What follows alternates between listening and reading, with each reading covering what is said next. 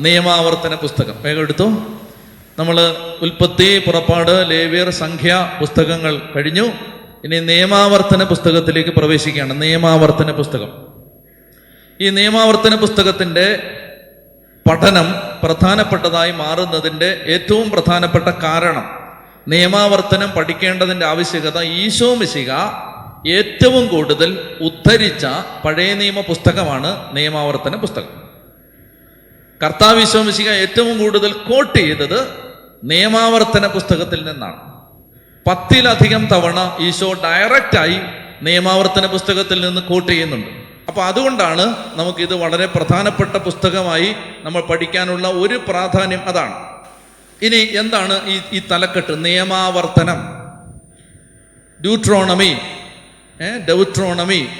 ഡെവുട്രോണമി എന്ന് പറഞ്ഞാൽ നിയമാവർത്തനം നിയമാവർത്തനം മലയാളത്തിൽ നിയമാവർത്തനം.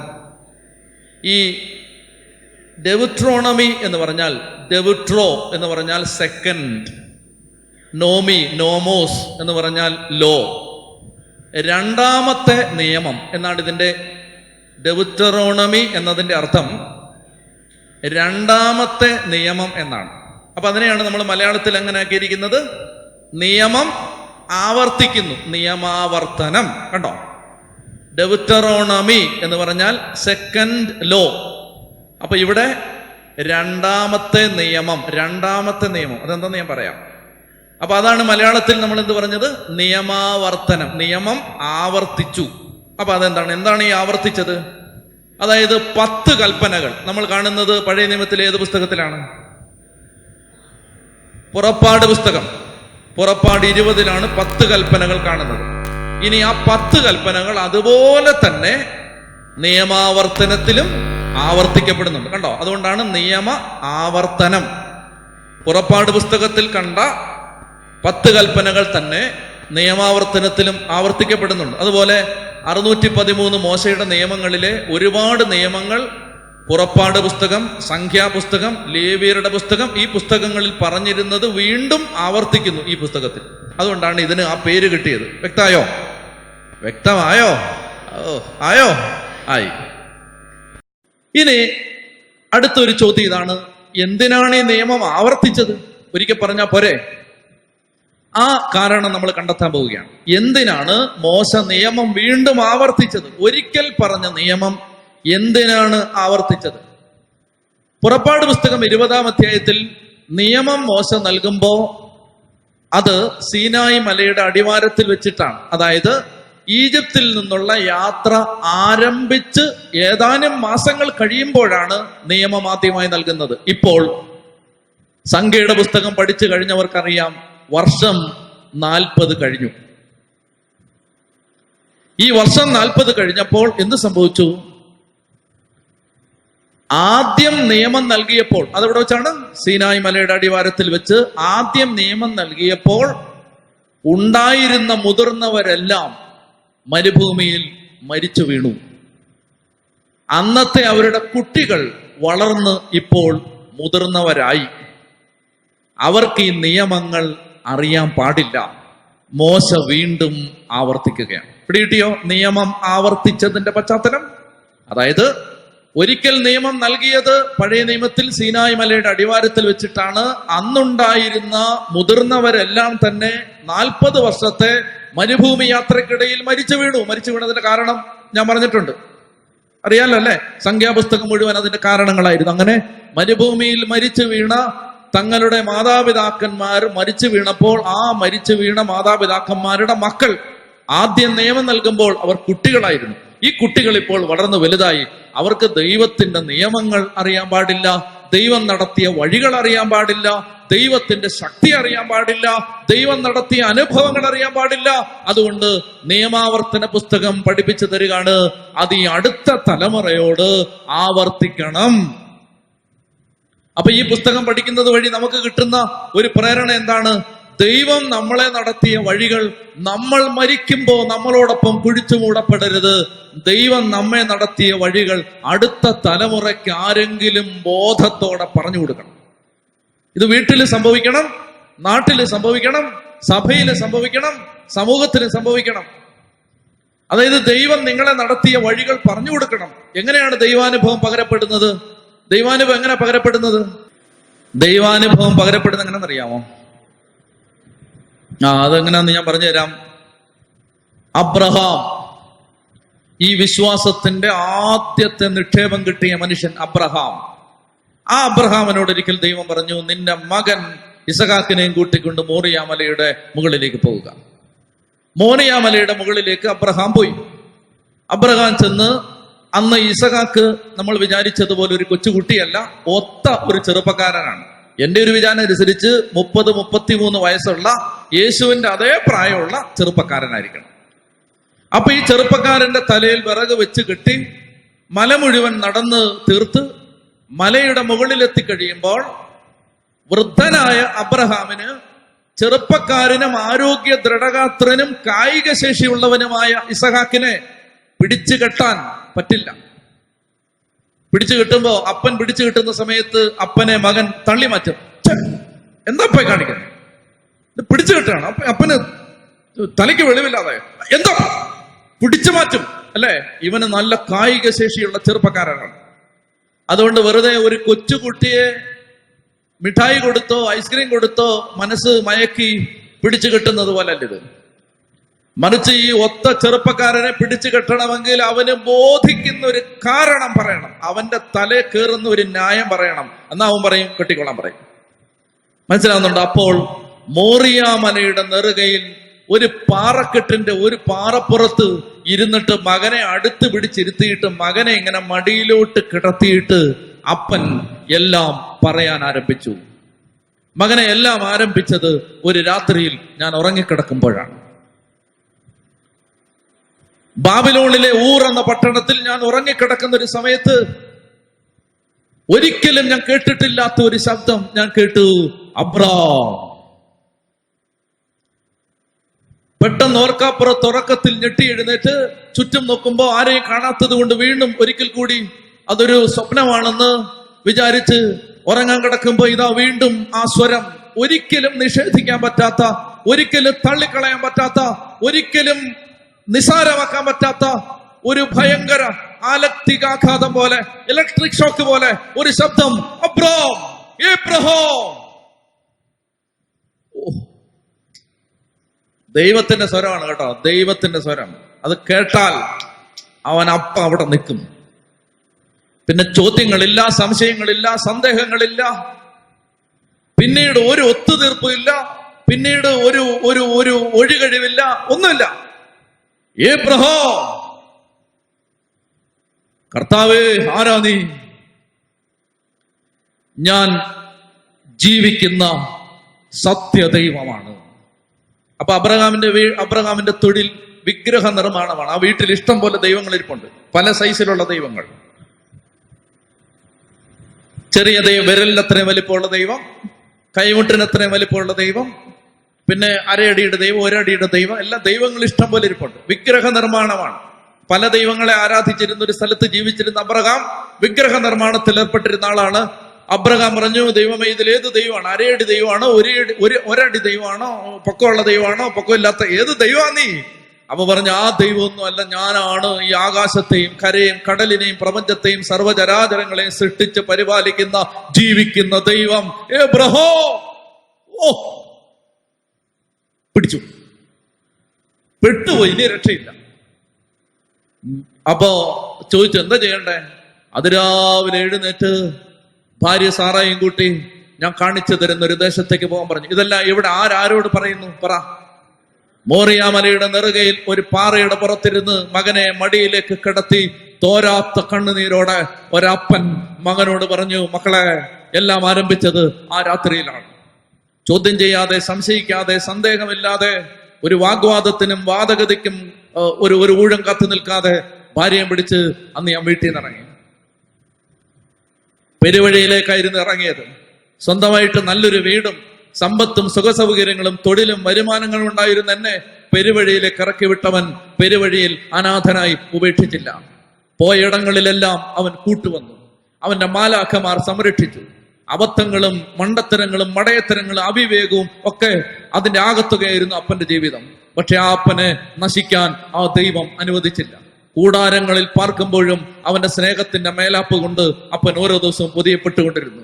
എല്ലാം ഉണ്ടായി. ആടുമാടുകളും കന്നുകാലികൾ സമ്പത്തും എല്ലാം വർദ്ധിച്ച ആ കാലത്തും അപ്പന് സങ്കടം ഉണ്ടായിരുന്നു. ഒരു മകനില്ല. ലാളിക്കാനും ഓമനിക്കാനും താരാട്ട് പാടാനും വളർത്തി വലുതാക്കാനും ഒരു ഓമന മകനെ കിട്ടാൻ സ്വപ്നം കണ്ടിരുന്ന ഒരു കാലത്ത് അപ്പന്റെ അബദ്ധം കൊണ്ട് അവിവേകം കൊണ്ട് നിന്റെ ചേട്ടനായ ഇസ്മായിൽ ഉണ്ടായി. അവിടെയും ദൈവം കൈവിട്ടില്ല. അവിടെ ഉപേക്ഷിച്ചില്ല. ഓരോ തവണയും ഓരോ ഘട്ടത്തിലും ദൈവം കൈപിടിച്ച് കൂടെ നടന്നു. മകനെ അങ്ങനെ ഒരിക്കലും വിശ്വസിക്കാത്ത തരത്തിൽ നൂറ് വയസ്സുള്ള എനിക്ക് തൊണ്ണൂറ് വയസ്സുള്ള നിന്റെ അമ്മയ്ക്ക് വന്ധ്യമായി പോയി നിന്റെ അമ്മയുടെ ഗർഭപാത്രത്തിൽ നിന്ന് ജീവന്റെ നാമ്പ് മുളയിടാൻ ആ ദൈവം അനുവദിച്ചു. അങ്ങനെ അവച്ച് ഞങ്ങൾക്ക് നിന്നെ കിട്ടിയത്. എല്ലാം പറഞ്ഞു എല്ലാം പറഞ്ഞു എല്ലാം പറഞ്ഞു പറഞ്ഞു പറഞ്ഞു കരഞ്ഞു.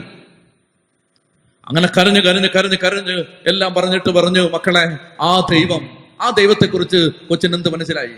മോനെ നിനക്ക് എന്നെ മനസ്സിലായ ദൈവത്തെക്കുറിച്ച്? അപ്പോ ഇസഹാക്ക് നിറഞ്ഞ കണ്ണുകളോടെ എഴുന്നേറ്റ് അപ്പന്റെ മടിയിൽ നിന്ന് എഴുന്നേറ്റ് അപ്പനോട് ചേർന്നിരുന്നിട്ട് അപ്പന്റെ മുഖത്ത് ഇങ്ങനെ കൈ പിടിച്ചിട്ട് പറഞ്ഞു അപ്പോ മനസ്സിലായി. എന്ത് മനസ്സിലായി മോനെ? ആ ദൈവം സ്നേഹിക്കുന്ന ദൈവമാണ്. പിന്നെന്ത് മനസ്സിലായി മോനെ? ആ ദൈവം സർവശക്തനാണ്. പിന്നെന്ത് മനസ്സിലായി? ആ ദൈവത്തിന് തെറ്റ് പറ്റില്ല പിന്നെന്ത് മനസ്സിലായി? ആ ദൈവം അനന്ത നന്മയാണ്. പിന്നെന്ത് മനസ്സിലായി? ആ ദൈവം ഏതാപത്തിന് കൈവിടില്ല. പിന്നെന്ത് മനസ്സിലായി? ആ ദൈവത്തെ വിശ്വസിച്ചാൽ അവൻ ഒരിക്കലും പരാജയപ്പെടുത്തില്ല. പിന്നെന്ത് മനസ്സിലായി? ആ ദൈവത്തിന് തെറ്റ് പറ്റില്ല. മോനെ ആ ദൈവം ആ ദൈവം പറഞ്ഞടാ നിന്റെ കഴുത്ത് മുറിക്കാൻ പറഞ്ഞടാ. എന്താപ്പ പറഞ്ഞേ? ആ ദൈവം പറഞ്ഞു നിന്റെ കഴുത്ത് വെട്ടാൻ. എന്താ പറഞ്ഞേ? ആ ദൈവം പറഞ്ഞു ഈ മോറിയ മലയുടെ നെറുകയിൽ നീ ചുമന്നുകൊണ്ട് വന്ന വിറകുമേ നിന്നെ കിടത്തിയിട്ട് നിന്റെ കഴുത്ത് വെട്ടാൻ പറഞ്ഞടാ. ഇസഖാക്ക് പറഞ്ഞു അപ്പാ വിറകെടുക്കാം. വാ വിറകെടുക്കാം. വിറകെടുക്കി. ഇസഖാക്ക് പറഞ്ഞു അപ്പാ നല്ലപോലെ മുറുക്കി കിട്ടപ്പാ കിട്ടി. ഇസഖാക്ക് പറഞ്ഞപ്പാ ഞാൻ കിടക്കാൻ പോവാ അപ്പാ. ഞാൻ കിടക്കാൻ പോവാ. എന്തിനാ മോനെ? എന്റെ കഴുത്ത് വെട്ടപ്പ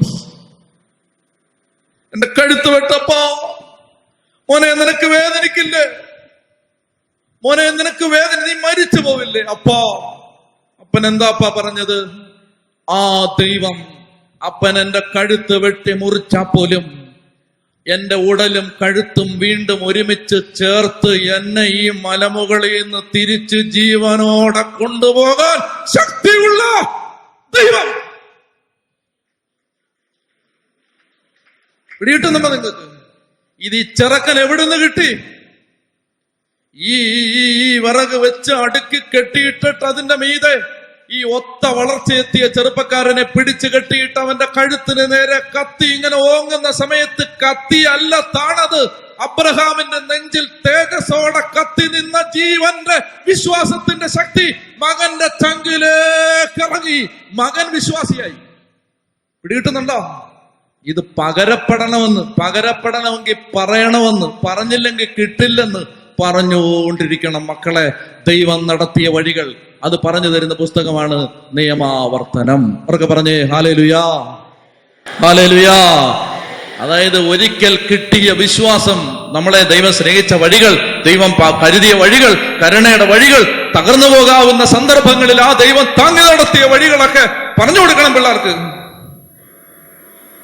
മനസ്സിലായോ? ആവലാതിയും പരാതിയും പരിഭവങ്ങളും സങ്കടവും കുറ്റവും കുറവും കുന്നായ്മയൊക്കെ മാത്രം പറഞ്ഞുകൊണ്ടിരിക്കാതെ വീട്ടിൽ പറയണം ദൈവം നടത്തിയ വഴികൾ. പറയണം. ദാരിദ്ര്യവും പട്ടിണിയും പരിവട്ടവും നിസാരതയും അപമാനവും എല്ലാവരും പുച്ഛിച്ച് നാണം കെടുത്ത് ഇട്ടിരുന്ന ഒരു കാലത്ത് ദൈവം എങ്ങനെയാണ് കൊണ്ടു നടന്നതെന്ന് പറഞ്ഞു കൊടുക്കണം. അത് പറയാൻ പ്രേരിപ്പിക്കുന്ന പുസ്തകമാണ് ഏത്? നിയമാവർത്തനം. കണ്ടോ? മോശയ്ക്ക് ആ വിവേകം ഉണ്ടായിരുന്നു അതുകൊണ്ട് മോശ ഇത് ഇനി വേറൊരു കാര്യം എന്താണെന്നറിയാം ഇത് മോശയുടെ അവസാനത്തെ ആഴ്ചയാണ്. മോശയുടെ അവസാനത്തെ ആഴ്ചയാണ്. ഈ ആഴ്ചയുടെ അവസാനം മോശ മരിക്കും. ഈ പുസ്തകം തീരുന്നതിന് മുമ്പ് മോശ മരിക്കും. നമുക്ക് പുറപ്പാട് പുസ്തകത്തിന്റെ ആരംഭം മുതൽ ഈ യാത്രയിൽ നമ്മളോട് കൂടെ വന്ന ഒരു കഥാപാത്രമാണ് മോശ. ആ മോശ ഈ നിയമാവർത്തനം തീരും മുമ്പ് മരിക്കും. അപ്പൊ അതുകൊണ്ട് നൂറ്റി ഇരുപത് വയസ്സായി. മോശയുടെ അവസാനത്തെ ആഴ്ചയാണിത്. മോശയില്ലാതെ ഈ ജനം കാനാൻ ദേശത്തേക്ക് കയറാൻ പോവുകയാണ്. ഒരു പിതാവ് മരണക്കിടക്കയിൽ കിടന്നുകൊണ്ട് മക്കൾക്ക് പറഞ്ഞു കൊടുത്ത അന്ത്യ സന്ദേശങ്ങളാണിത്. മൂന്ന് തവണയാണ് മോശ ഈ ജനത്തോട് സംസാരിക്കുന്നത്. വേണേ കുറിച്ചു വെച്ചോ? ഒന്നാം ഒന്നാമധ്യായം ഒന്ന് മുതൽ നാലാം നാലാമധ്യായം നാൽപ്പത്തിമൂന്ന് വരെ. ഒന്നാം ഒന്നാമധ്യായം ഒന്ന് മുതൽ നാലാം നാലാമധ്യായം നാൽപ്പത്തിമൂന്ന് വരെ ഒന്നാമത്തെ പ്രസംഗം. മൂന്ന് പ്രസംഗമാണ് മോശയുടെ. ഒന്നാം ഒന്നാമധ്യായം ഒന്ന് മുതൽ നാലാം നാലാമധ്യായം നാൽപ്പത്തിമൂന്ന് വരെ. അടുത്തത് അഞ്ചാമധ്യായം ഒന്ന് മുതൽ ഇരുപത്തി ആറാം അധ്യായം പത്തൊമ്പത് വരെ. അഞ്ചാം അഞ്ചാമധ്യായം ഒന്ന് മുതൽ ഇരുപത്തി ആറാം അധ്യായം പത്തൊമ്പത് വരെ. രണ്ടാമത്തെ പ്രസംഗം. മൂന്നാമത്തേത് ഇരുപത്തി ഏഴാം അധ്യായം ഒന്ന് മുതൽ മുപ്പത്തിനാലാം അധ്യായം പന്ത്രണ്ട് വരെ. ഇരുപത്തിയേഴാം അധ്യായം ഒന്ന് മുതൽ മുപ്പത്തിനാലാം അധ്യായം പന്ത്രണ്ട് വരെ. ഇങ്ങനെ മൂന്ന് തവണ മോശ സംസാരിച്ചു. ഇനി ഇങ്ങോട്ട് നോക്കിയേ. വേണോ? എന്നോട് പറയണോ? ഒന്നാം അധ്യായം ഒന്ന് മുതൽ നാലാം അധ്യായം നാൽപ്പത്തി മൂന്ന് വരെ. ഒന്ന് ഒന്ന് മുതൽ നാല് നാൽപ്പത്തി മൂന്ന് വരെ. അഞ്ചൊന്ന് മുതൽ ഇരുപത്തി ആറ് പത്തൊൻപത് വരെ. അഞ്ച് ഒന്ന് മുതൽ ഇരുപത്തി ആറ് പത്തൊമ്പത് വരെ. ഇരുപത്തിയേഴ് ഒന്ന് മുതൽ മുപ്പത്തിനാല് പന്ത്രണ്ട് വരെ. ഇങ്ങനെ മൂന്ന് പ്രഭാഷണങ്ങളാണ് മോശ ജനത്തോട് നടത്തുന്നത്. അതാണ് ഈ നിയമാവർത്തന പുസ്തകത്തിന്റെ ഉള്ളടക്കം. ഇനി ശ്രദ്ധിച്ചേ. മോശ പറഞ്ഞതെല്ലാം എഴുതി വാഗ്ദാന പേടകത്തിന്റെ അടുത്ത് വെച്ചു. എന്നിട്ട് പറഞ്ഞു മക്കളെ ഇതെല്ലാം പഠിപ്പിക്കണം. അതുകൊണ്ട് ഞാൻ പറഞ്ഞ എല്ലാം എഴുതി എഴുതി തന്നിരിക്കുകയാണ്. അങ്ങനെ ഓരോ തവണയും പ്രസംഗിക്കും പിന്നെ എഴുതും എന്നിട്ട് അത് വാഗ്ദാന പേടകത്തിന്റെ അടുത്ത് വെക്കും. ഇങ്ങനെയാണ് അതിന്റെ രീതി. ഇനി മറ്റൊന്ന് പുറപ്പാട് പുസ്തകത്തിൽ ഈജിപ്തിൽ നിന്ന് പുറപ്പെട്ട ഈജിപ്തിൽ നിന്ന് പുറപ്പെട്ട ജനതയ്ക്ക് വിശ്വാസം വളർന്നതും അവർ തങ്ങളുടെ ദൈവം ആരാണെന്ന് തിരിച്ചറിഞ്ഞതും ഒരു സംഭവത്തിലൂടെയാണ്. പറയാവോ?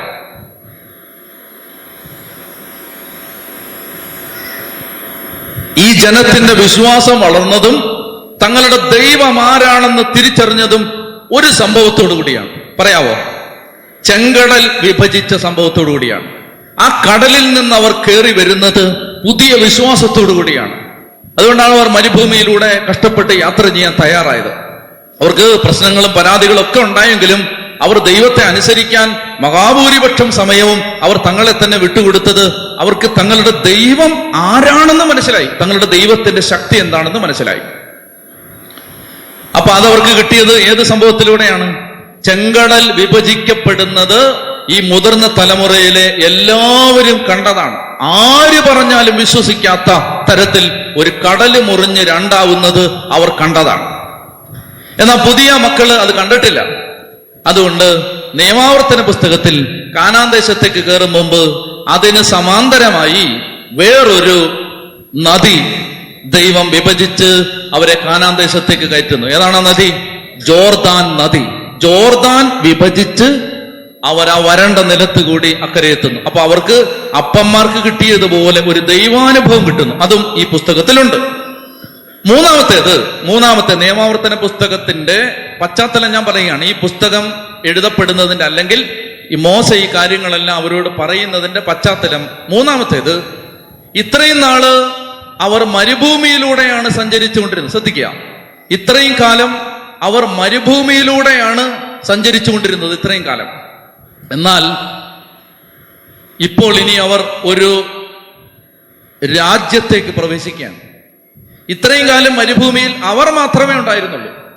ഇനി അവർ മറ്റൊരു സംസ്കാരമുള്ള മറ്റനേകം വിശ്വാസമുള്ള മറ്റനേകം ആചാര രീതികളുള്ള മറ്റനേകം ദൈവങ്ങളെ ആരാധിക്കുന്ന ഒരിക്കലും ദൈവത്തിന് അംഗീകരിക്കാൻ പറ്റാത്ത പ്രാകൃതമായ സ്വഭാവ രീതികളുള്ള പാപകരമായ മ്ലേച്ഛതകൾ പ്രവർത്തിക്കുന്ന ഒരു നാട്ടിലേക്ക് അവർ കയറാൻ പോവാണ്.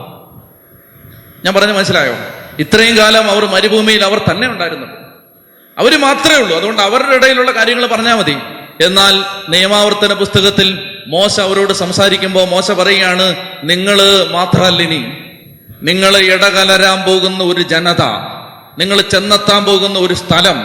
നിങ്ങൾ കാണാൻ പോകുന്ന മറ്റ് വിശ്വാസങ്ങൾ. നിങ്ങൾ കാണാൻ പോകുന്ന മറ്റ് ആരാധനാ രീതികൾ നിങ്ങൾ കാണാൻ പോകുന്ന മറ്റ് ആചാ മതപരമായ ആചാരങ്ങൾ മറ്റ് സംസ്കാര സാംസ്കാരികമായ മറ്റ് കാര്യങ്ങൾ ഇതെല്ലാം നിങ്ങൾ കാണാൻ പോവുകയാണ് അങ്ങനെ പോകുമ്പോൾ നിങ്ങൾ എങ്ങനെ പെരുമാറണം? അതാണ് മൂന്നാമത്തെ കാരണം.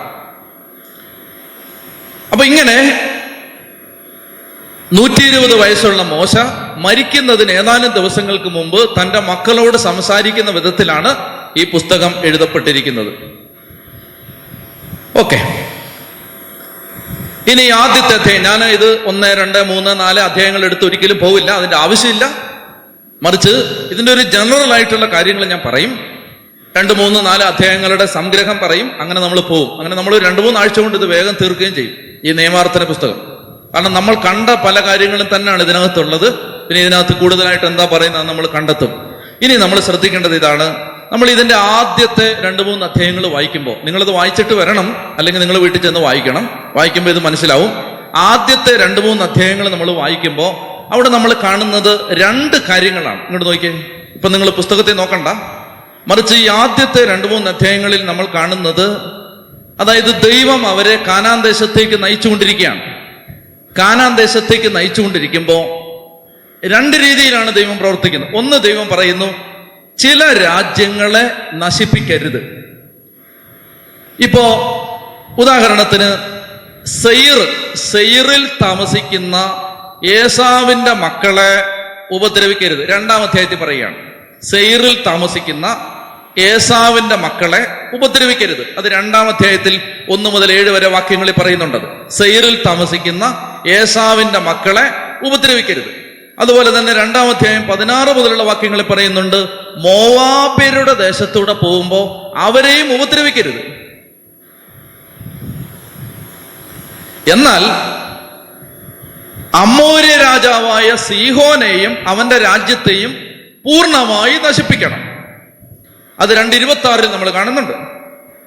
മൂന്നാം അധ്യായത്തിൽ നമ്മൾ കാണുന്നുണ്ട് ബാഷാൻ രാജാവായ ഓഗിനെയും അവന്റെ രാജ്യത്തെയും പൂർണമായി നശിപ്പിക്കണം. അതായത് ഒരു പാർഷ്യാലിറ്റി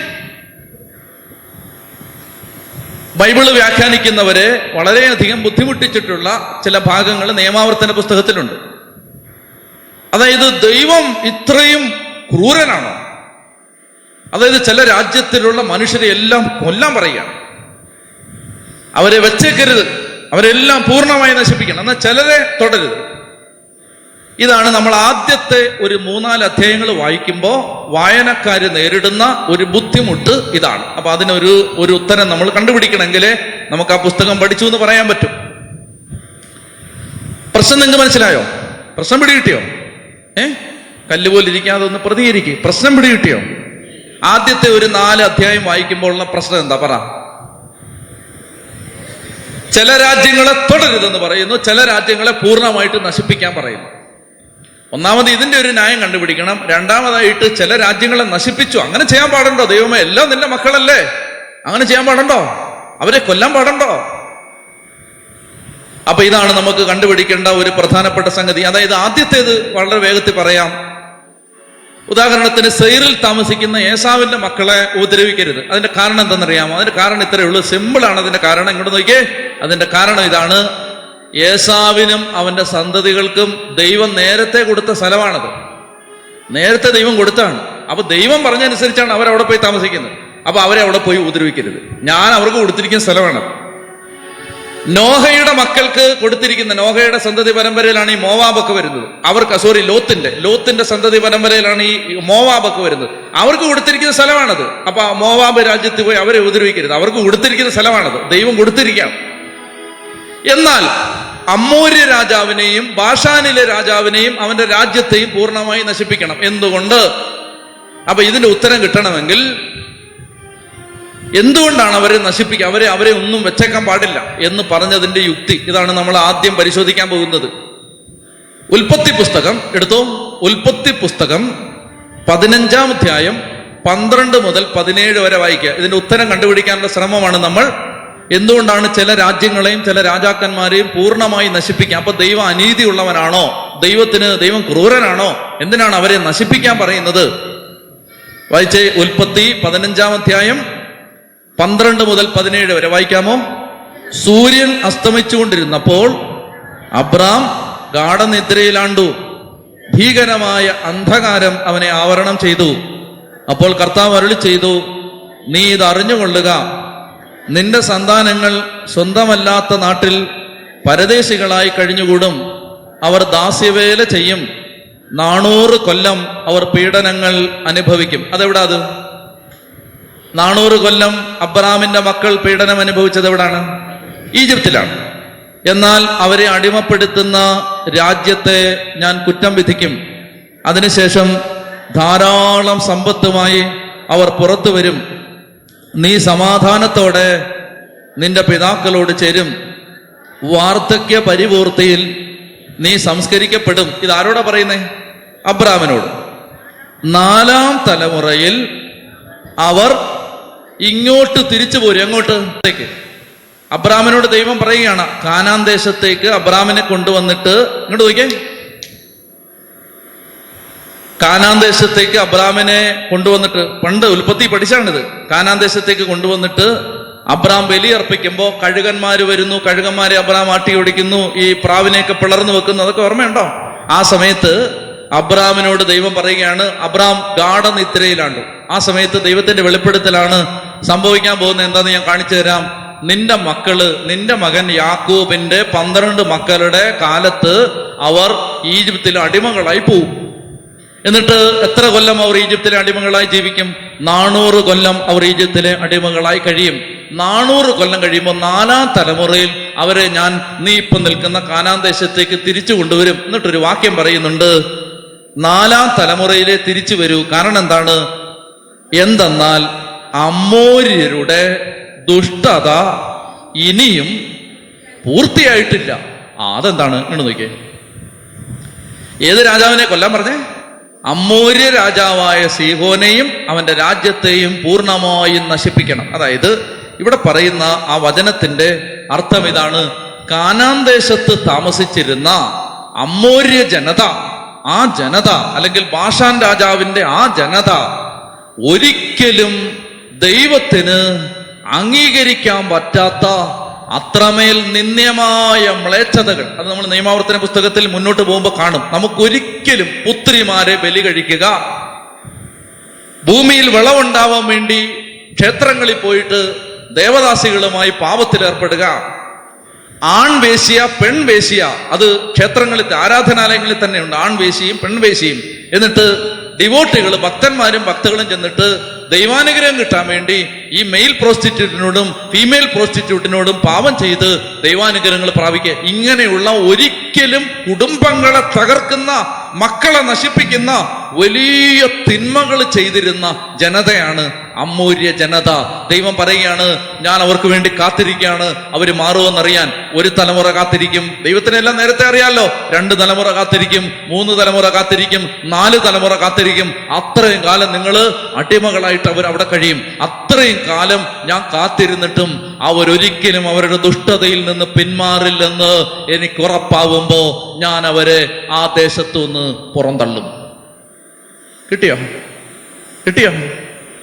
അതായത് ഒരിക്കലും ഈ ജനത മാനസാന്തരപ്പെടില്ല എന്ന് ദൈവത്തിന് തിരിച്ചറിവുണ്ടാവുന്ന ആ നാണൂറ് കൊല്ലങ്ങൾ നാണൂറ് കൊല്ലം കൊണ്ട് മ്ലേച്ഛതയുടെ മേൽ മ്ലേച്ഛത ചെയ്ത് ഈ ജനം ഒരിക്കലും തിരിച്ചു വരാൻ കൂട്ടാക്കാതെ ദുർദു ദുശാഠ്യത്തിൽ അവർ ജീവിക്കുമ്പോൾ ഞാൻ നിങ്ങളെ അങ്ങോട്ട് കൊണ്ടുപോകും. നിങ്ങൾ അവരെ പൂർണമായും നശിപ്പിക്കണം. കാരണം അവരാരെങ്കിലും അവിടെ നിന്നാൽ അവർ നാളെ വേറൊരു ആരാധനാലയം ഉണ്ടാക്കിയിട്ട് മറ്റേ പ്രോസ്റ്റിറ്റ്യൂട്ടിനെ ഇവിടെ കൊണ്ടുവരും.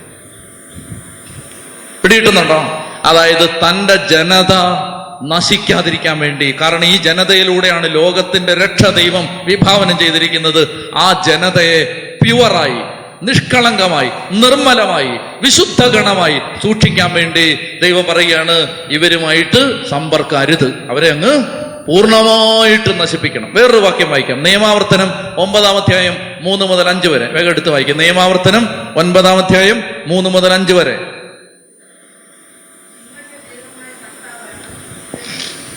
എല്ലാവരും എടുത്തേ. നിയമാവർത്തനം ഒൻപതാം അധ്യായം മൂന്ന് മുതൽ അഞ്ച് വരെ. വേഗം വായിക്കാം. നിങ്ങളുടെ ദൈവമായ കർത്താവാണ് ദഹിപ്പിക്കുന്ന അഗ്നിയായി നിങ്ങളുടെ മുൻപിൽ പോകുന്നതെന്ന് ഇന്ന് നിങ്ങൾ മനസ്സിലാക്കണം.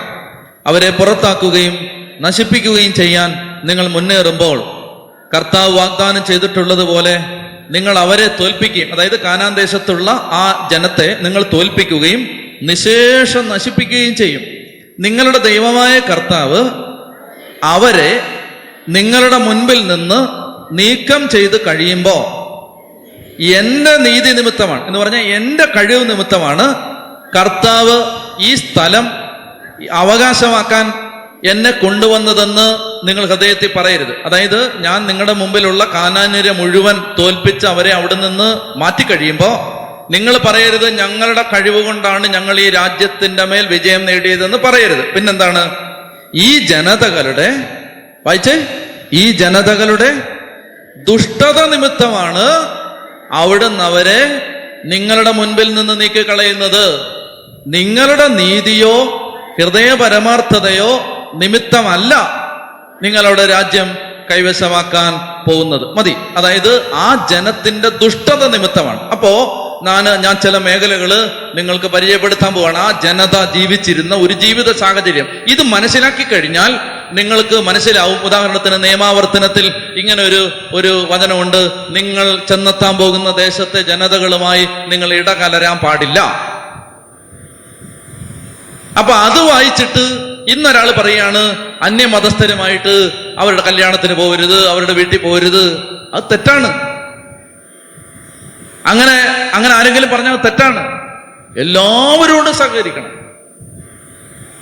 ആരുടെയും വീട്ടിൽ പോവാതിരിക്കരുത്. എല്ലാവരോടും സഹകരിക്കണം. അതാണ് പുതിയ നിയമം. അതൊക്കെ നമ്മൾ വിശദമായിട്ട് പറഞ്ഞിട്ടുണ്ട്. ശ്രദ്ധിക്കുക. പഴയ ഉടമ്പടിയിൽ കർത്താവ് അവരോട് പറയുകയാണ് നിങ്ങൾ ചെന്നെത്താൻ പോകുന്ന ആ ജനത കൊള്ളരുതാത്തൊരു ജനതയാണ്. എന്ന് പറഞ്ഞാൽ യേശുവിനാൽ രക്ഷിക്കപ്പെടുന്നതിന് മുമ്പുള്ള ജനതയാണ്. ഞാൻ പറയുന്നത് മനസ്സിലാവുന്നുണ്ടോ? യേശു കുരിശിൽ മരിച്ച് പാപത്തിന് പരിഹാരം ചെയ്യുന്നതിന് മുമ്പുള്ള ഒരു ജനതയാണ്. അവർ തന്നിഷ്ടം പോലെ തോന്നിയ പോലെ ജീവിക്കുന്ന ഒരു ജനതയാണ്. ആ ജനതയുമായി നിങ്ങൾ ഇടകലരാൻ പാടില്ല. മനസ്സിലാവുന്നുണ്ടോ? അപ്പോൾ ഞാൻ ആ ജനത എങ്ങനെയാണ് ജീവിച്ചിരുന്നത് എന്ന് ചില കാര്യങ്ങൾ പറയാൻ പോവാണ്. അത് മനസ്സിലാക്കിയിട്ട് നിയമാവർത്തനം വായിച്ചാൽ എന്തിനാണ് ദൈവം? ഉദാഹരണത്തിന് നീ പുരുഷന്റെ വസ്ത്രം ധരിക്കരുത്. ശ്രദ്ധിച്ചോണം. പുരുഷന്റെ വസ്ത്രം ധരിക്കരുത്. ഇപ്പൊ ഉദാഹരണം പറഞ്ഞ ഒരു സ്ത്രീ പാൻസ് ഇട്ടെന്ന് വെച്ചോ. ഒരു ഒരു ഒരു ചേച്ചി പാൻസ് ഇട്ടു. പാൻസോ ജീൻസോ എന്നാ വേണേലും ഇട്. എന്തെങ്കിലും ഇടണം അതേ ഉള്ളൂ. അപ്പോ അപ്പൊ അങ്ങനെ ഈ ഒരു ചേച്ചി പാൻസ് ഇട്ടെന്ന് വെച്ചോ. അപ്പൊ നിയമാവർത്തനത്തിലെ ഒരു വചനം എടുത്തിട്ട് വേണമെങ്കിൽ പറയാം. ആണ് പെണ്ണാണിന്റെയോ ആണ് പെണ്ണിന്റെയോ വസ്ത്രം ഇടരുത്.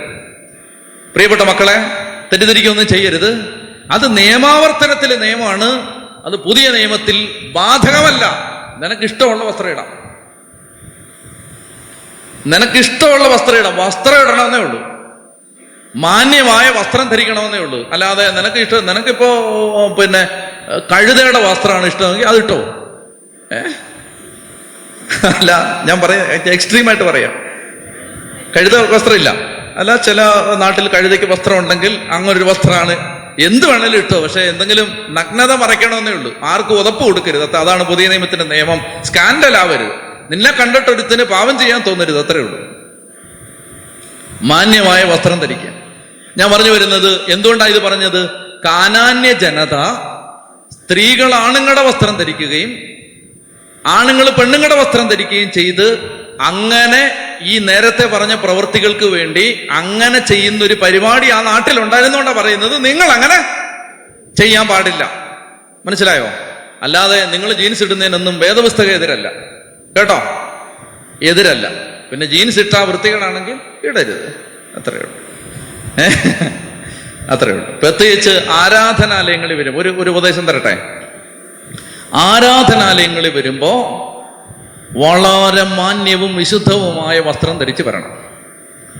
അല്ലാത്ത സന്ദർഭങ്ങളിലൊക്കെ അവരവർക്ക് ഇഷ്ടമുള്ളവരൊക്കെ നടക്കണം. മനസ്സിലായില്ലേ? നിങ്ങളുടെ മുറിയിൽ നിങ്ങൾക്ക് തോന്നുന്ന പോലെ നടക്കണം. അല്ലാത്ത സമയത്ത് ഇപ്പോൾ നിങ്ങൾ ഓരോരുത്തർ ഓരോ ഓരോരുത്തർക്കും ഓരോ ഓരോ ഇഷ്ടമല്ലേ? എന്നാ ധരിക്കണമെന്നുള്ളത് അതിനൊന്നും നിഷേധവും ഒരു വിലക്കും ഒന്നും പറയുന്ന പുസ്തകമല്ല ബൈബിൾ. അപ്പോൾ ഒരു ചേട്ടന് തോന്നുകയാണ് ഇന്ന് സാരി ഉടുത്തു കളയാം. ചേട്ടൻ ഉടുത്തോ ചേട്ടാ? ധൈര്യമായിട്ട് ഉടുത്തോ. ഇത്രേ ഉള്ളൂ. ആരാധനാലയങ്ങളിൽ വരുമ്പോൾ ഫോർമൽ ഡ്രസ്സ് ധരിച്ചു വരണം. ഫോർമൽ ഡ്രസ്സ് എന്ന് പറഞ്ഞാൽ ഒരു നാട്ടിലെ മാന്യമായി അംഗീകരിക്കപ്പെട്ടിട്ടുള്ള വസ്ത്രം ധരിച്ചു വരണം. അത് ഓരോ നാട്ടിലും ഓരോ വസ്ത്രമാണ്. മാന്യമായിട്ട് ഇപ്പം നമ്മുടെ ചേട്ടന്മാരൊക്കെ നല്ല മുണ്ടും ഷർട്ടും ഒക്കെ ഇട്ട് നല്ല വെള്ളം വെള്ളമൊക്കെ ഇട്ട് പള്ളി വരുന്നത് അതൊക്കെ ആ നാട്ടിലെ സ്വീകാര്യമായ ഒരു വസ്ത്രമാണ്. ഒരു ഒരുമാതിരി ഒരു മാന്യമായ വസ്ത്രമാണ്. അത് ധരിച്ചു വരണം.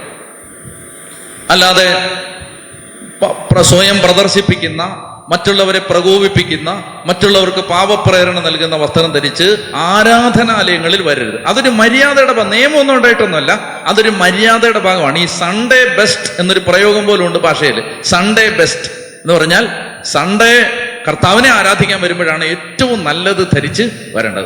അതിങ്ങനെ പളവള മിന്നുന്നതും ആളുകളെ ആകർഷിക്കുന്ന അങ്ങനൊന്നല്ല നല്ല മോഡസ്റ്റായി മര്യാദയായി വസ്ത്രം ധരിച്ച് വരേണ്ടത് ഞായറാഴ്ച ദിവസം ദേവദൈവത്തെ ആരാധിക്കാൻ വരുമ്പോൾ അപ്പോ ഞാൻ പറഞ്ഞു വരുന്നത് എന്ത് എന്തൊക്കെ എന്തിനാ ഇതൊക്കെ പറയുന്നേ? ആ നാട്ടിൽ ചില നമ്മൾ ഇതിങ്ങനെ വായിച്ചു പോകുമ്പോൾ ചില നിയമങ്ങൾ കാണുമ്പോൾ നമ്മൾ വിചാരിക്കും ഇത് ഇന്ന് ബാധകമാണോ? അത് ആ നാട്ടിൽ അങ്ങനെ ഒരു സാഹചര്യം ഉണ്ടായിരുന്നത് കൊണ്ടാണ് അങ്ങനെയുള്ള നിയമങ്ങൾ മോശം നൽകിയിരിക്കുന്നത്. അതിലെ പല നിയമങ്ങളും നമുക്ക് ബാധകമല്ല. ഓക്കെ ശ്രദ്ധിക്കുക ഇസ്രായേൽക്കാരോട് ദൈവം ഈ പുസ്തകത്തിൽ എന്തെല്ലാം ചെയ്യരുതെന്ന് പറഞ്ഞിട്ടുണ്ടോ? അത് മുഴുവൻ കാനാന്യർ ചെയ്തിരുന്നു. എളുപ്പത്തിൽ. അതായത് ഇതിനകത്ത് നിങ്ങൾ വായിക്കുന്ന സമയത്ത് ഉദാഹരണത്തിന് നിങ്ങൾ ഇത് വായിക്കുന്ന സമയത്ത് എന്തെങ്കിലും ഒരു നിയമം കാണുമെന്ന് വെച്ചു. ഒരു നിയമം കാണുമെന്ന് വെച്ചു. ആ നിയമം കാണുന്ന സമയത്ത് നിങ്ങൾ ഓർത്തോണം അതിന് വിരുദ്ധമായ ഒരു കാര്യം അവരുടെ നാട്ടിൽ ഉണ്ടായി. ഉദാഹരണത്തിന് എടുത്ത് വായിച്ചേ നിയമാവർത്തനം. വേഗം എടുത്തേ നിയമാവർത്തനം പതിനൊന്നാം അധ്യായം. നിയമാവർത്തനം പതിനൊന്നാം അധ്യായം ഇരുപത്തി ഒൻപത് മുതൽ വായിക്കാം. നിയമാവർത്തനം പതിനൊന്നാം സോറി പന്ത്രണ്ടാം അധ്യായം ഇരുപത്തി ഒമ്പത് മുതൽ. നിയമാവർത്തനം പന്ത്രണ്ട് ഇരുപത്തി ഒൻപത് മുതൽ. വായിക്കാമോ?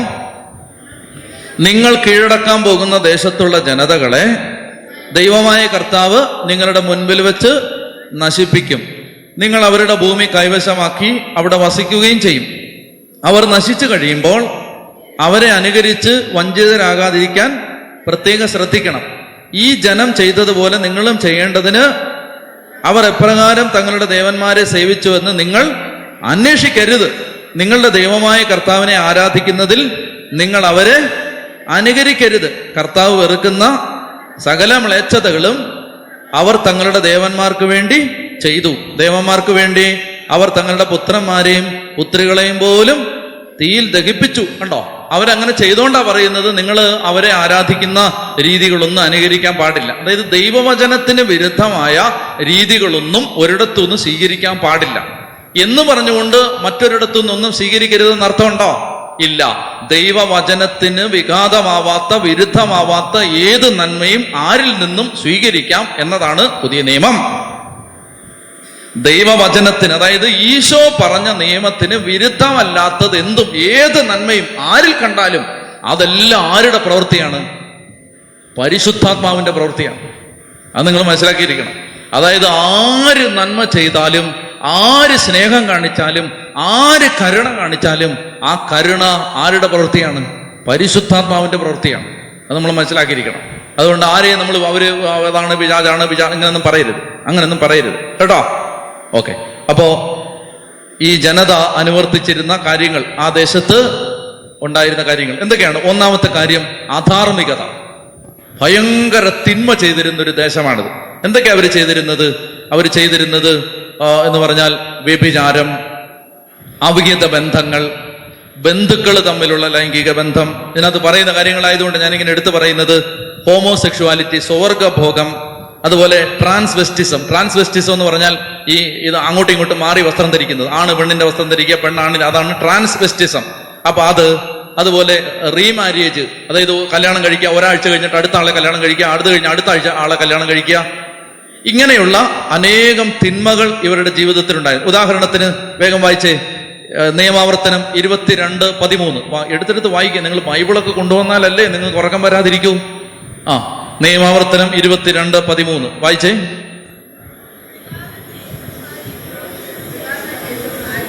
ആ ആ ആ. നിയമാവർത്തനം ഇരുപത്തിരണ്ട് പതിമൂന്ന്. ആ, അതെ. അവളിൽ ദുർനടത്തം ആരോപിക്കുകയും ഞാൻ ഈ സ്ത്രീയെ ഭാര്യയായി സ്വീകരിച്ചു എന്നാൽ ഞാൻ സമീപിച്ചപ്പോൾ അവൾ കന്യകയായിരുന്നില്ല എന്ന് പറഞ്ഞ് അവൾക്ക് ദുഷ്കീർത്തി വരുത്തുകയും ചെയ്താൽ ആ അങ്ങനെയുള്ള കാര്യങ്ങൾ താഴോട്ടുള്ള കാര്യങ്ങൾ. അതായത് നിനക്ക് കല്യാണം കഴിച്ചു കഴിഞ്ഞാൽ എന്തെങ്കിലും ഒരു കുറവ് കണ്ടിട്ട് അവൾ ഇവൾ കൊള്ളത്തില്ല എന്ന് പറഞ്ഞ് ഉപേക്ഷിക്കുക. അങ്ങനെ ഒന്നും ചെയ്യാൻ പാടില്ല. അതുമായി ബന്ധപ്പെട്ട നിയമങ്ങളാണ് അവിടെ പറയുന്നത്. ഇനി അതുപോലെ തന്നെ വായിക്കണ്ട കേട്ടാ മതി. നിയമാവർത്തനം ഇരുപത്തിമൂന്ന് പതിനേഴും പതിനെട്ടും വേശ്യാവൃത്തി അതിനെക്കുറിച്ച് പറയുന്നു. ഇരുപത്തിനാല് ഒന്ന് മുതൽ നാല് വരെ വിവാഹമോചനത്തെ കുറിച്ച് പറയുന്നു. ഇരുപത്തേഴാം അധ്യായം ഇരുപത് മുതൽ ഇരുപത്തിമൂന്ന് വരെ ബന്ധുക്കൾ തമ്മിലുള്ള അതായത് അമ്മയും മകനും അപ്പനും മകളും മരുമകനും അമ്മായിമ്മയും അവരൊക്കെ തമ്മിലുള്ള ഈ ജടിക പാപത്തെ കുറിച്ച് പറയുന്നു.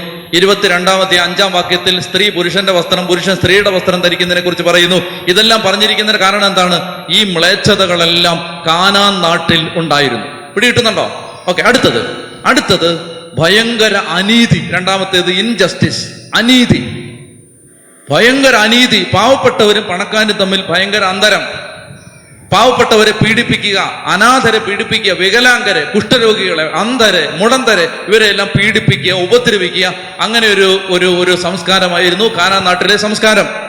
അപ്പോൾ അതുകൊണ്ട് പാവപ്പെട്ടവൻ കൂടുതൽ പാവപ്പെട്ടവനാവുകയും പണക്കാരൻ കൂടുതൽ പണക്കാരനാവുകയും ചെയ്ത അനീതിയുടെ ഒരു വ്യവസ്ഥിതി നിലനിന്നിരുന്ന ഒരു സമയത്ത് കർത്താവ് അതിനെതിരായ നിയമങ്ങൾ ഉദാഹരണത്തിന് നിയമാവർത്തനം ഇരുപത്തിനാലാം അധ്യായത്തിൽ അഞ്ച് മുതൽ പതിനെട്ട് വരെ വാക്യങ്ങളിൽ ഇങ്ങനെ പറയുന്നുണ്ട് കുഷ്ഠരോഗിയെ നിങ്ങൾ സംരക്ഷിക്കണം അനാഥന് സംരക്ഷിക്കണം പാവപ്പെട്ടവന് കൊടുക്കണം അനാഥർക്ക് ദശാംശം കൊടുക്കണം ഇങ്ങനെയൊക്കെയുള്ള നിയമങ്ങളെല്ലാം നൽകപ്പെടുന്നത് ആ പശ്ചാത്തലത്തിലാണ്. ഞാൻ വേഗം നിർത്താം ഒന്ന് ശ്രദ്ധിക്കുക വേഗം നിർത്താം ഇതൊന്ന് പറഞ്ഞു തീർത്തിട്ട്.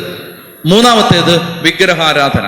കാനാ നാട്ടിലുണ്ടായിരുന്ന മറ്റൊരു പ്രധാനപ്പെട്ട തിന്മയാണ് വിഗ്രഹാരാധന. വിഗ്രഹാരാധന എന്ന് പറയുന്നത് അതായത് occultism superstition astrology spiritism necromancy fertility cult എന്ന് പറഞ്ഞാൽ എന്തെന്നറിയാം? ഉദാഹരണത്തിന് നിങ്ങളുടെ പറമ്പിൽ നിങ്ങൾ വാഴ വെച്ചിട്ട് വാഴയെല്ലാം നശിച്ചു പോവാണ്. അപ്പോ ഒരാൾ പറയും അത് അഷേര ദേവത പ്രസാദിക്കാത്തത് കൊണ്ടാണ്. അഷേര ദേവത പ്രസാദിക്കാത്തത് കൊണ്ടാണ് വാഴയെല്ലാം ഉണങ്ങിപ്പോയത്. അപ്പൊ എന്ത് ചെയ്യണം? അഷാ അഷേര ദേവതയെ പ്രസാദിപ്പിക്കണം. എന്ത് ചെയ്യണം? അതുകൊണ്ട് അവിടേക്ക് ചെന്നിട്ട് അവിടെ നിങ്ങൾ സ്ത്രീയാണെങ്കിൽ അവിടുത്തെ ആ ആരാധന നടത്തുന്ന ആ ആ പുരോഹിതൻ ഒരു മെയിൽ പ്രോസ്റ്റിറ്റ്യൂട്ട് ആയിരിക്കും. ആ മെയിൽ പ്രോസ്റ്റിറ്റ്യൂട്ടിന്റെ അടുത്ത് ചെന്നിട്ട് നിങ്ങൾ അവിടെ ചെന്ന് വ്യഭിചാരം ചെയ്ത് അഷേരാ ദേവതയെ പ്രസാദിപ്പിച്ചാൽ വാഴ അടുത്ത പ്രാവശ്യം നശിച്ചു പോവില്ല. ഇതിന്റെ പേരാണ് ഫെർട്ടിലിറ്റി കൾട്ട്. പിടികിട്ടിയോ ഫെർട്ടിലിറ്റി കൾട്ട് എന്ന് പറഞ്ഞാൽ ഭൂമി വിളവ് തരാൻ വേണ്ടി വേശ്യാവൃത്തിയിൽ ഏർപ്പെട്ട് ദൈവത്തെ ദേവതമാരെ പ്രസാദിപ്പിച്ചിരുന്ന ഒരാര അത് കാനാൻ നാട്ടിലുണ്ടായിരുന്നു. കേൾക്കുന്നുണ്ടോ ഇതൊക്കെ? അപ്പൊ എന്തിനാണ് ഈ ജനത്തെ നശിപ്പിച്ചത് എന്ന് നിങ്ങൾ ചിന്തിക്കരുത്. അതായത് ഒരിക്കലും ഒരു മനുഷ്യൻ പോലും മൃഗം പോലും ചെയ്യാത്ത കാര്യങ്ങളാണ് അവിടെ ചെയ്തുകൊണ്ടിരുന്നത്. എന്നിട്ട് എന്ത് ചെയ്യുന്നു? സമ്പത്തുണ്ടാവാൻ വേണ്ടി മക്കളെ പിടിച്ച് ബലി തീരിക്കകത്തിടുകയാണ് മക്കളെ പിടിച്ച് ബലി കഴിക്കുകയാണ്. ദേവന്മാർക്ക് മക്കളെ പിടിച്ച് ബലി കൊടുക്കുകയാണ്. കുഞ്ഞുങ്ങളെ കൊണ്ടുപോയി തീയിലിടുകയാണ് അപ്പൊ ഇങ്ങനെയുള്ള അക്രമം ചെയ്തുകൊണ്ടിരുന്ന ഒരു ജനത. അപ്പോ അസ്റ്റ occultism superstition astrology spiritism necromancy fertility cult അതുപോലെ ഭൂമി ദേവതയെ ആരാധിച്ച് ഭൂമി ദേവതയെ പ്രസാദിപ്പിക്കാൻ വേണ്ടി ലൈംഗിക പ്രവൃത്തികളിൽ ഏർപ്പെടുക. എല്ലാ ആരാധനാലയങ്ങളിലും ദേവദാസികൾ ഉണ്ടായിരുന്നു ദേവദാസികൾ എന്ന് പറഞ്ഞാൽ ഇങ്ങനെയുള്ള പാവം ചെയ്യാൻ വേണ്ടിയുള്ള സ്ത്രീകളും മെയിൽ പ്രോസ്റ്റിറ്റ്യൂട്ടും ഫീമെയിൽ പ്രോസ്റ്റിറ്റ്യൂട്ടും എല്ലാ ആരാധനാലയങ്ങളും. അപ്പൊ ഇത്തരം ആരാധനകളെ അതുകൊണ്ടാണ് പറയുന്നത് ആ വിഗ്രഹം മുഴുവൻ അടിച്ച് തകർത്ത് കളയണം ആ ക്ഷേത്രങ്ങളൊന്നും വെച്ചേക്കാൻ പാടില്ല എന്നൊക്കെ ദൈവം ഇതിനകത്ത് പറയുന്നുണ്ട്. അപ്പൊ നിങ്ങൾ വിചാരിക്കും എന്തോ ഒരു ക്രൂരതയാണിത്. എന്താണ് അവിടെ നടന്നിരുന്നത്? അപ്പൊ ഈ പ്രവൃത്തികൾ നടന്നിരുന്ന സ്ഥലം മക്കളെ അതൊന്നും അവിടെ വെച്ചിരിക്കരുത്. എല്ലാം കളയണം. ഇതാണ് ഉദാഹരണത്തിന് അത്യാവശ്യം വേണ്ടവർ എഴുതിയെടുത്തോ. നിയമാവർത്തനം പന്ത്രണ്ട് ഒന്ന് മുതൽ നാല് വരെ. നിയമാവർത്തനം പന്ത്രണ്ട് ഇരുപത്തി ഒമ്പത് മുതൽ മുപ്പത്തിരണ്ട് വരെ. ഒക്കെ വിഗ്രഹാരാധനയ്ക്കെതിരെയുള്ള ശക്തമായ താക്കീതുകൾ ഈ നിയമാവർത്തന പുസ്തകത്തിൽ കാണാം. പതിമൂന്നാം അധ്യായം ഒന്ന് മുതൽ പതിനെട്ട് വരെ വിഗ്രഹാരാധകർക്കുള്ള ശിക്ഷ അവരെ കൊന്നുകളയണമെന്ന് പറഞ്ഞു. ആരെങ്കിലും ഇങ്ങനെ പോയി ദേവന്മാർക്ക് മക്കളെ ബലി കഴിച്ച് അവരെ കൊന്നുകളയണം. കൽ മന്ത്രവാദികളെ കല്ലെറിഞ്ഞ് കൊല്ലണം. അങ്ങനെയൊക്കെ നിയമമുണ്ട് ഇതിനകത്ത്. അതെല്ലാം ഈ പശ്ചാത്തലത്തിലാണ്. അതുപോലെ തന്നെ ഇരുപത്തിയേഴാം അധ്യായം പതിനഞ്ചാം വാക്യത്തിൽ വിഗ്രഹാരാധകർക്കുള്ള ശിക്ഷ പറയുന്നുണ്ട്. ഇനി ഒറ്റ കാര്യം ലാസ്റ്റ് തീർന്നു ശ്രദ്ധിച്ചേ. എന്റെ അമ്മേ ഇത് ശ്രദ്ധി ഇതൊന്ന് ശ്രദ്ധിക്കേ. അതായത് എന്തെന്നറിയാമോ? ഞാൻ ഒരു കാര്യം പറയട്ടെ. ഒരു നോട്ട്ബുക്ക് ഒരു പേന ഒരു ബൈബിൾ അത് കൊണ്ടുവരാതെ ഇവിടെ വരുന്നത് വലിയ ദോഷമാണ് കേട്ടോ. ദോഷമാണ് ദോഷം. ഞാൻ മറ്റൊന്നും കൊണ്ട് പറയല്ല. എന്തുമാത്രം സ്ട്രെയിനാണ് നമ്മൾ ഇതിനു വേണ്ടി എടുക്കുന്നത്? എന്നിട്ട് അതിനോട് ഒരു ഒരു ശകലമെങ്കിലും ഒരു താല്പര്യം കാണിക്കണം കേട്ടോ. ചുമ്മാ ജോലി കിട്ടാൻ വേണ്ടി മാത്രം ഇവിടെ വരരുത്. കേട്ടോ? ഒരല്പമെങ്കിലും ഒരു ഒരു ഒരു കരുണ ഒരു സ്നേഹം ഒരു ഒരു വില ദൈവവചനത്തിന് കൊടുക്കണം. നിങ്ങൾ നോക്ക്. ഏ? അതായത് നമ്മൾ ഇത് പറയുന്ന മാത്രമല്ല. ഇത് സമയമില്ലാത്ത സമയത്ത് നിങ്ങൾക്കറിയാലോ കാൽ ബന്ധം നായടോട് ഓടുന്നതിനിടയ്ക്കാണ് ഇത്. ഇത് കടലിലും കരയിലും കാറിലും ബസ്സിലും ജീപ്പിലും ഒക്കെ ഇരുന്ന് ഇത് തയ്യാറാവുന്നതാണ്. എന്നിട്ട് അങ്ങനെ ഒരുങ്ങി നിങ്ങളെ ഇത് പഠിപ്പിക്കുമ്പോൾ ചുമ്മാ വന്നിരുന്ന് കൂട്ടുവായും വിട്ടിരിക്കാം നിങ്ങൾക്ക് ശിക്ഷ വരുമെന്ന് പറയാൻ പുതിയ ഉടമ്പടിയിൽ വകുപ്പില്ലാത്തതുകൊണ്ട് ഞാൻ ഒന്നും പറയുന്നില്ല. അതായത് പഴയ നിയമം ആയിരുന്നെങ്കിൽ നിങ്ങളെ ശരിയാക്കിയാൻ. ആലോചിച്ച് നോക്ക്. എന്റെ പൊന്നു മക്കളെ നിങ്ങൾ ഇതിനെ ഒന്ന് സീരിയസ് ആയിട്ട് എടുക്കണം. അതായത് വേറെ ഒരു പണിയില്ലാത്തതുകൊണ്ട് നിങ്ങൾ വിചാരിക്കരുത്. ഒരു പണിയില്ല എന്നാ നിയമാവർത്തനം പഠിപ്പിച്ചുകളെ അങ്ങനല്ല. എന്തോ ഒരു സ്ട്രെയിനാണിത് എളുപ്പം ഏതാ കൺവെൻഷൻ പ്രസംഗിക്കുന്ന എളുപ്പം. ചുമ്മാ പറഞ്ഞ പോരെ? അങ്ങനെ പറഞ്ഞുകൊണ്ടിരുന്നാ മതി. പക്ഷെ ഇത് ഒരു കാര്യം പഠിപ്പിച്ചെടുക്കാൻ വേണ്ടി നമ്മൾ ഈ ധ്യാന കേന്ദ്രം എടുക്കുന്ന ഒരു സ്ട്രെയിൻ അതിന് നിങ്ങൾ ഒരിത്തിരി വില കൊടുക്കണം. അതിപ്പോ നിങ്ങൾ വരുമ്പോൾ എന്ത് ചെയ്യണം? വന്നില്ലേലും സാരമില്ല. വന്നാൽ നിങ്ങൾ ഒരു ഒരു ബൈബിൾ കൊണ്ടുവരണം ഒരു നോട്ട്ബുക്ക് കൊണ്ടുവരണം ഒരു പേന കൊണ്ടുവരണം എന്നിട്ട് ഇതൊന്ന് പഠിക്കുകയും വായിക്കുകയും എഴുതുകയും ഒക്കെ ചെയ്യണം. അതല്ലേ ബൈബിൾ സ്റ്റഡി? അതല്ലേ? ആണോ? നിങ്ങൾ ആലോചിച്ച് നോക്ക്. എന്തുമാത്രം? ഇത് നിങ്ങൾ നിങ്ങൾക്ക് ലോകത്ത് എവിടെ പോയാൽ ഇത് കിട്ടും? നിങ്ങൾ പറ. ഏ? കിട്ടുമോ ഇങ്ങനൊരു ധ്യാന കേന്ദ്രം ചെയ്യുന്ന ഒരു സ്ട്രെയിൻ ബൈബിൾ പഠിപ്പിക്കാൻ വേണ്ടി നമുക്ക് അച്ഛന്മാർക്ക് എളുപ്പം ഏതെന്നറിയാമോ മറ്റേ ഇങ്ങനെ ഏതെങ്കിലും ഒരു വിഷയം നമുക്ക് ഹൃദയത്തിൽ കർത്താവ് പ്രേരണ തരുന്ന ഒരു വിഷയം എന്ന് പറഞ്ഞ എന്തെളുപ്പം അത്? പറഞ്ഞു പറഞ്ഞു പറഞ്ഞു പോയാൽ പോരെ. നിങ്ങളെ കൊണ്ട് എടുപ്പിച്ച് വായിച്ച് പറയിപ്പിച്ച് ചൊല്ലിച്ച് എന്തൊരു പാടാ ഇത്. നമ്മളെ ഒന്നിന് അതായത് ഒരു ശനിയാഴ്ച കഴിയുമ്പോൾ നമ്മളെ ഒന്നിനും കൊള്ളാത്തവരായിട്ട് മാറും. ഒന്നും കൊള്ളത്തില്ല. വെറും ഒരു ഒരു കരിമ്പിൻചണ്ടി പോലാവും. അപ്പൊ അതുകൊണ്ട് ഞാൻ പറയുന്നത് നിങ്ങൾ ഇതിനെ വളരെ സീരിയസ് ആയിട്ട് എടുക്കണം. ഒറ്റ കാര്യം ഈ നിങ്ങൾ നിങ്ങളുടെ മനസ്സിലൊരു സംശയം വരാം. അതായത് എന്തിനാണ് ഈ കാനാന്തേശം ദൈവം ഇവർക്ക് കൊടുക്കുന്നത്? അതായത് ദൈവം എന്തിനാ? അവിടെ ഒരു ഒരു കൂട്ടം ആളുകൾ താമസിച്ചിരുന്നല്ലേ അവരെ മാറ്റിയിട്ട് എന്തിനാണ് ദൈവം കാനാന്തേശം അവർക്ക് കൊടുത്തത്? അതിന്റെ ഉത്തരം ഇതാണ് ലേവരുടെ പുസ്തകം ഇരുപത്തി അഞ്ചാം അധ്യായം ഇരുപത്തിമൂന്നാം വാക്യം. ലേവരുടെ പുസ്തകം ഇരുപത്തി അഞ്ചാം അധ്യായം ഇരുപത്തിമൂന്നാം വാക്യം ഭൂമിയുടെ ഉടമസ്ഥാവകാശം ദൈവത്തിന്റെതാണ്. അതൊന്ന് പറഞ്ഞേ. ഭൂമിയുടെ ഉടമസ്ഥാവകാശം ഈ ഭൂമി മുഴുവൻ ആരുടെയാണ്? ദൈവത്തിന്റെയാണ്. അപ്പൊ അതുകൊണ്ട് നിങ്ങൾക്ക് ഭൂമി ഇല്ലെങ്കിൽ പ്രാർത്ഥിക്കാവുന്ന ഒരു വചനമാണിത്. കർത്താവെ ഭൂമി നിന്റേതാണ് അതുകൊണ്ട് നിനക്ക് ഇഷ്ടമുള്ള ഒരു നല്ല ഭൂമി ഞങ്ങൾക്ക് തരണേന്ന് പ്രാർത്ഥിക്കണം. നമുക്ക് ഈ സ്ഥലം ഈ സ്ഥലം നിങ്ങൾക്ക് ഇഷ്ടപ്പെട്ടോ? ഇത് നല്ല സ്ഥലമല്ലേ? എന്തോരം നല്ല സ്ഥലമാണ് ഇത്. ഈ സ്ഥലം ആദ്യകാലങ്ങളിൽ സ്ഥലമൊന്നും ഇല്ലാതിരുന്ന കാലത്ത് ഞങ്ങൾ തിരുവനന്തപുരത്തെ അമ്പത് സ്ഥലങ്ങൾ ദത്തെടുത്തു. അമ്പത് സ്ഥലം അമ്പത് ലോട്ടിട്ടു.